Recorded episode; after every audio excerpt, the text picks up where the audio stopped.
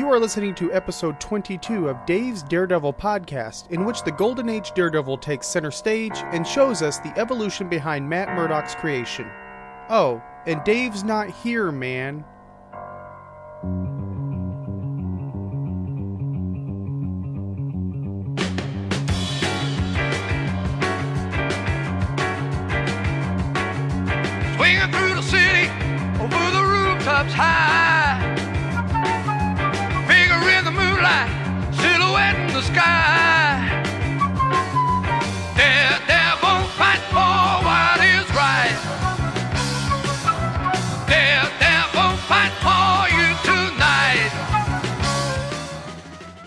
Welcome to Dave's Daredevil podcast. I'm not Dave. My name is Blaine Dowler. I'm a fellow podcaster and one of, but not the first person to email Dave when he started running these series. As part of that first email, I volunteered to fill in for him, should he have weeks that were tight and busy with editing and stuff. And he's decided to take me up on that offer. So when I do these, I am going to deliberately try to avoid topics that Dave himself wants to talk about, because, I mean, it's his podcast. He gets first choice. So this week we're going to be looking at the Golden Age Daredevil. Dave has already covered the first appearance of Matt Murdock from 1964. Matt Murdock was not the first comic book character to be named Daredevil. The first one was a character named Bart Hill, and he appeared during the Golden Age of comics, which most people pegged from the 1930s into the you know, late 40s and early to mid 50s. People will pick different transition dates for starting the Silver Age. Most seem to pick Showcase number 4, which introduced the Barry Allen Flash. Some would argue that it properly starts with the introduction of Martian Manhunter. That all comes later. For this one, we are going back to 1940, and it was a very different time for comics. The Comics Code Authority didn't exist yet. We'll be hearing about the Comics Code Authority again in another podcast. Comics at the time were typically 64 pages long, and that's with 64 pages of story. Ad space was on the inside covers and maybe on the back cover. The cover price was typically 10 cents US, and they were made up of various stories in anthology formats, often featuring different creative teams on different characters. And a lot of these creative teams sort of had their own houses. So the comic publishers at the time were really just publishers and distributors. So they weren't looking to create the content. They would buy the content on a contract basis from other production studios. So Siegel and Shuster had their studio putting out Superman stories. And Bob Kane had his studios putting out Batman stories. And National Comics at the time would buy both and put them both into, you know, their detective, their action, or put the pair of them into World's Finest Comics. But because they were produced independently by creators who weren't really talking to each other, they didn't have a lot of crossover. So even though Superman and Batman had stories inside the covers of World's Finest Comics for years, the characters rarely interacted with each other. The closest we came at the time was the Justice Society of America titles, but that was more of a marketing showcase and what happened there didn't show up anywhere else. So that was a case of National and All American Comics deciding to showcase their major characters by putting them all in one book. And the agreement that the companies had when they were doing this is that as soon as a character grew big enough to have their own title, they didn't need the extra marketing boost, and they were off the JSA. Which is why in the first appearance of the JSA, Superman and Batman are referred to as having been former members, because they both had their own titles. This is why the Alan Scott Green Lantern was only in the first three issues, because after that he got his own title, so they pulled him out of the JSA. It really was a marketing machine, and when you read the Batman and Superman and Green Lantern stories when they were past members, or stories of other characters when they were current members, their membership in the JSA was rarely referred to, if ever. So the first proper Superman and Batman team up wasn't going to be until the early 1940s on the Superman radio show. They didn't work together in the comics until, I believe it was Superman issue 71 in the 50s. That sort of character cooperation was a long ways off because the characters were owned and put together by different production companies. So they had very little interaction. One of the comic companies that was out there at the time was a company called Lev Gleason Publications. And they were doing things a little bit differently, which is why we had that little history lesson that's going to be relevant in the not too distant future. One of the titles they were running was Silver Streak Comics, And one of the first things that strikes me about Silver Streak Comics is that the title character doesn't appear for the first time until issue number three. So it is an anthology title, but Silver Streak doesn't show up in the anthologies until the third issue.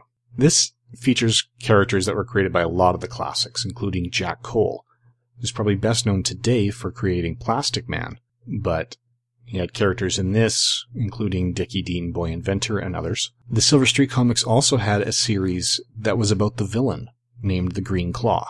And we'll come back to the idea of having a headlining villain when we talk about the Comics Code Authority in a future podcast. It had a Tarzan knockoff named Lance Hale. It had a pilot named Sky Wolf, another pilot named Cloud Curtis, and several others. And starting with issue number six, cover dated September 1940, it had a character named Daredevil. Now, the creative team behind this Daredevil was writer Don Rico, who wrote this under the pseudonym Captain Cook. And he was telling it as though it's a first person perspective story of someone who actually met this Daredevil. Now, he wrote for companies and characters that didn't survive at least through the 50s when Fredric Wertham came out. See again the future podcast about the Comics Code Authority.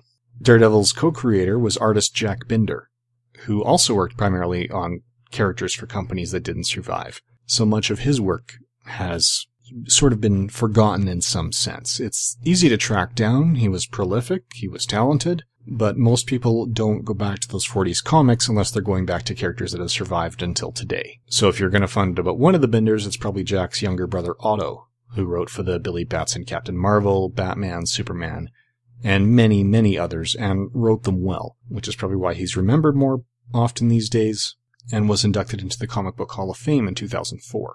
But in this first appearance, the Golden Age Daredevil was dressed in a two-tone costume with bilateral symmetry. So he split vertically down the middle. The costume was covering all of him except his eyes at this stage. So his right side was predominantly covered in yellow, although he did a blue trunks doing the underwear on the outside thing that Superman and Batman at least used to do. His left side was predominantly blue, but with yellow trunks. He had a double D logo on his stomach that was bordered in reverse colors, and he had a white belt sporting red spikes. This issue tells his origin story, which features a key ingredient in superhero origins childhood trauma. So Bart Hill's father was an inventor, and some petty thugs broke into their home to steal one of the man's inventions. Bart watched them murder his parents, and the thugs not only kept him alive, but they burned a scar into his chest. And the scar was coincidentally shaped like a boomerang. So this trauma caused him to do a lot more than just decide all criminals are cowardly and superstitious lot and he'd name himself after the first creature that flew in through the window. Instead, he went mute and spent the next several years training with a boomerang to an incredible degree of skill, and also training the rest of his body to the class of a world-class gymnast. And he set out to be a one-man crusade against crime in terms of vigilante justice, so, like Batman, whose origin had appeared a few months before this, he wanted to make sure that no child had to go through what he went through. Now, apparently, this was a very therapeutic process for him, because when he appeared for the second time in Silver Streak Comics number 7, he was fully able to speak, and the fact that he was formerly mute was basically swept under the carpet and not mentioned again. And this comic also started breaking other molds that were common at the time. Not only did it have an immediate costume redesign, replacing all the yellow with red, Sound familiar? And removing the double D logo. But they also took the formerly red and white spiked belt and swapped that to yellow and changed his trunks to a monochromatic blue all across. One of the more impressive innovations they did was introduce a female character as his girlfriend, namely Tanya Saunders, who is with him when they get attacked by the story's villain, who we'll get to in a moment. And as soon as the attack starts, Bart says, You wait here, I just remembered I've got things to do, takes off, changes into the Daredevil costume, and he goes running out across the field. Well, his girlfriend sees Bart take off in the middle of danger, saying, You wait here, I've got things to do. I suddenly remembered, sees someone the same height and build as her boyfriend in the Daredevil costume running through the field, hears and recognizes his voice, and immediately puts together that Bart Hill is Daredevil, which means she is not the most galactically stupid woman who ever lived and is probably the first comic book superhero love interest who wasn't a complete idiot. And even more impressively for the time, this was a 16 page story when most of them were 8, possibly 12 was usually on the high side. Why? Because they combined two different strips. So the Green Claw was created by Jack Cole, while Daredevil as we said, was created by Rico and Binder. But for this second story with Daredevil, they combined the two and the houses worked together. So the villain that was attacking them was the Green Claw, who normally had his own strip. So instead of having two eight page strips, they had a single 16 page story featuring Bart Hill. And in the second appearance, he's very much a fast talking, swashbuckling hero.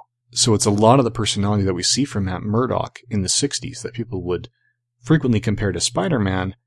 Here, it's not so much a Spider Man thing. That style of being sarcastic in the middle of battle had already been established, and the Golden Age Daredevil was one of them. So these Daredevil strips would continue to run in Silver Streak Comics through the rest of its 23 issue run. But Daredevil survived beyond that, because in July 1941, or at least cover dated July 1941, he got his own series, Daredevil Comics, starting with issue number one. And there's no issue number on the first one, it was just Daredevil Battles Hitler. And that's the cover. It kept the redesigned costume, kept the wisecracking attitude, and features Daredevil prominently going through right from the start. In the first story, which is about half the issue, so we're looking at about the first 30 pages or so, Daredevil breaks into a Nazi stronghold by mugging one of the guards and dressing in his costume, speaking fluent German, manages to get into the inner quarters with Hitler, Goebbels, and a bunch of the other major Nazi agents and major Nazi organizers, and starts to take them on, giving Hitler a good punch in the stomach before the guards raise the alarm and drive him out. On his way out, he starts encountering the other characters that show up in this. So he meets the Silver Streak, he meets the Skyhawk, he meets Lance Hale, he meets Dickie Dean Boy Inventor, Cloud Curtis, the Pirate Prince. There's even a story with the Green Claw, who, as we said, was a villain. He initially teams up with Hitler only to betray him, because even the villains hate that guy. And Daredevil's in the mix to fight that off. And it's not even a series of strips where he guest stars. There is a continuity from story to story, so the status quo for Daredevil at the end of one story is where the next one picks up. So he's moving from strip to strip, which is very unusual for the day, especially given the number of creators and art houses that he had to work through to do that. So it shows a lot of coordination on the part of editorial. That's how they kick off the first issue. The second issue goes back to the more traditional style. So you've got your cover numbering, you've got your Daredevil comics, You've got 12 stories in a 64 page book. So these are all eight pages or shorter. You've got your classic prose piece mixed in with them.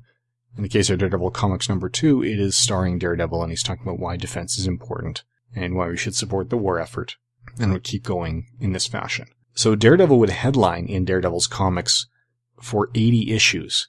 Daredevil Comics would continue for 132 issues, but the title character wasn't present in the last 52 issues of the series. So the Lev Gleason Company would eventually fold, and its ability to defend its intellectual property went down with it.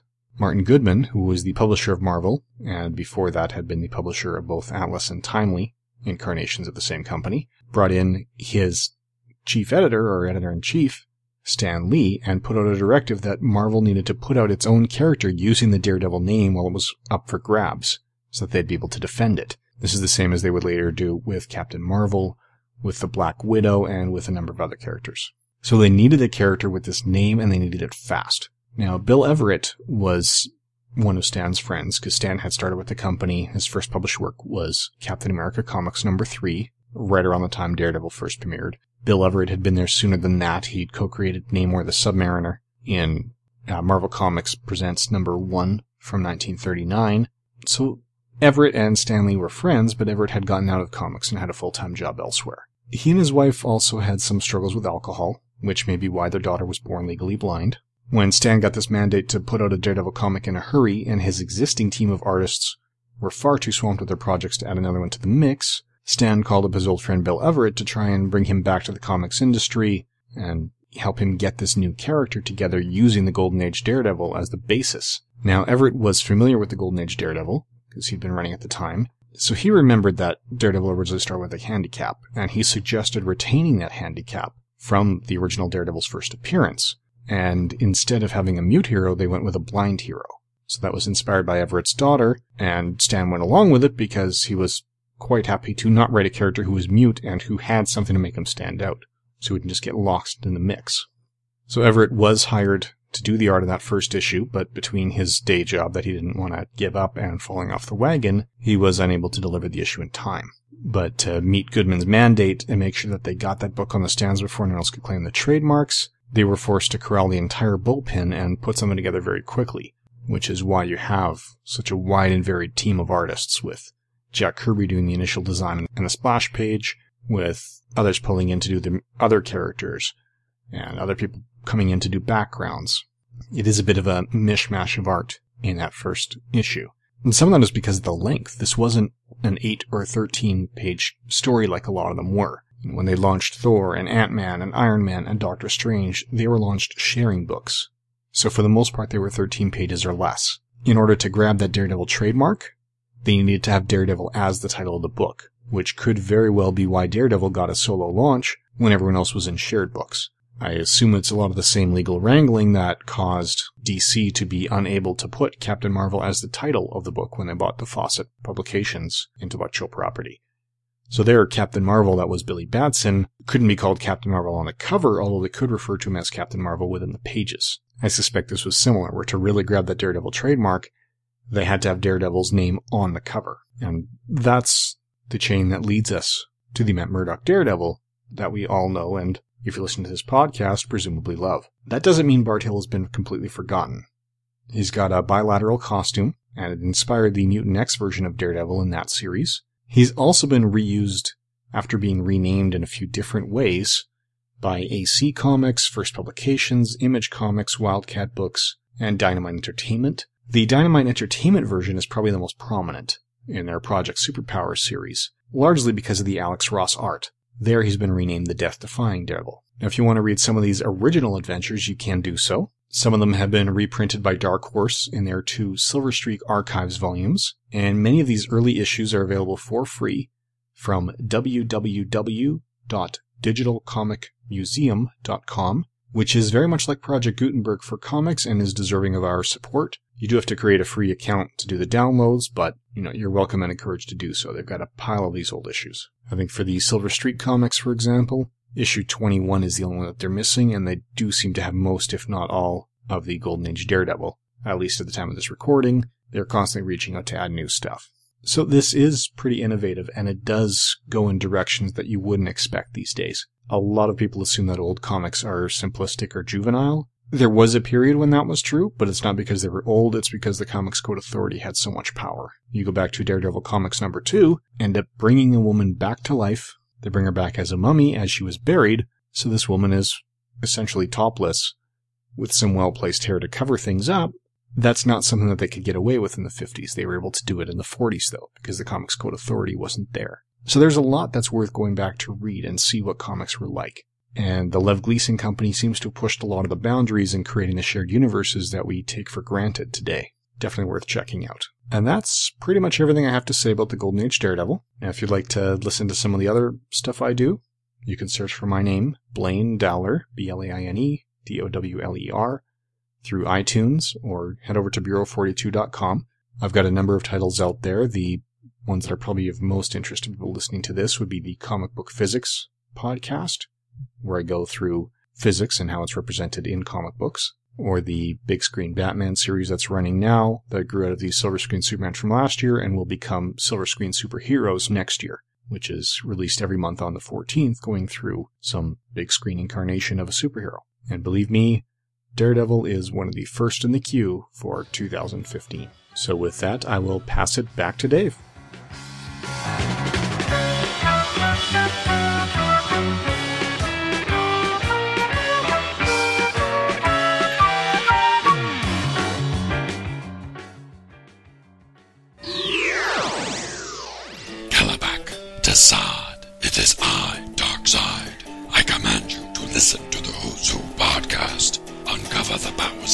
And weaknesses of the Super Friends so that I may destroy them.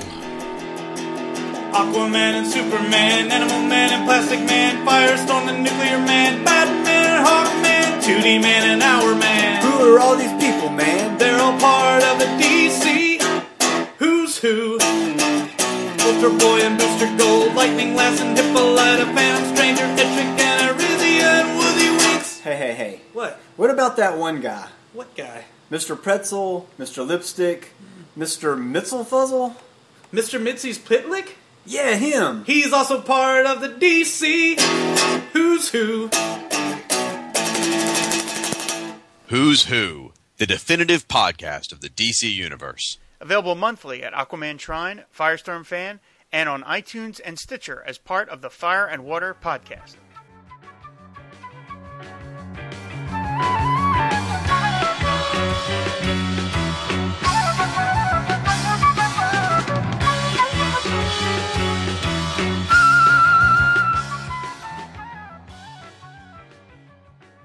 Hey everyone, Dave here.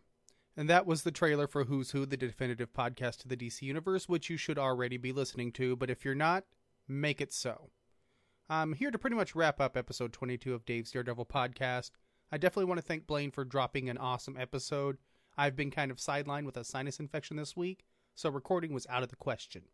Luckily, as Blaine said, he's stepped up and he has a couple of episodes actually. Blaine will actually be back next week to talk about the Stuntmaster, and then I will be back with episode 24 to kind of get things back on track, uh, pick up where we left off with a tale about Daredevil meeting the Mauler. And of course, your long overdue emails. And don't forget after that, episode 25, which features the first appearance of some chick that Matt used to know in college. Maybe you've heard of her. But while I get my voice recuperated, you can of course find Blaine and his multiple shows over at Bureau42.com. Also, check out Hey Kids Comics over at the Two True Freaks Network as they celebrate Daredevil's 50th anniversary on a pair of episodes that are Dave approved for Daredevil awesomeness. Again, I'll be back with episode 24, and Blaine will be returning next week. Until then, remember that even in the Golden Age, justice may be blind, but it can see in the dark. He is the one man without fear. Never far away near. Daredevil fights for what is right. Daredevil fights for you tonight. You have been listening to Dave's Daredevil podcast, which can be found at daredevilpodcast.com. The show can be subscribed to via the RSS link, iTunes, and other podcatchers, or streaming on the Stitcher app, giving you instant access to a wide range of audio programs. Email for the show can be submitted through the contact form on the website or directly with the address dave at daredevilpodcast.com. The show is all over social media. On Facebook, you can find it by searching Dave's Daredevil Podcast, on Twitter with the username at Dave Weeder, and on Tumblr at daredevilpodcast.tumblr.com. Daredevil and related characters are copyright Marvel Comics, and any sound clips or music are for entertainment purposes only. This podcast does not make any money on these elements and is simply made for entertainment. All copyrights lie with the copyright holders, and no infringement is intended. I am Dave, and thank you for listening to Dave's Daredevil Podcast.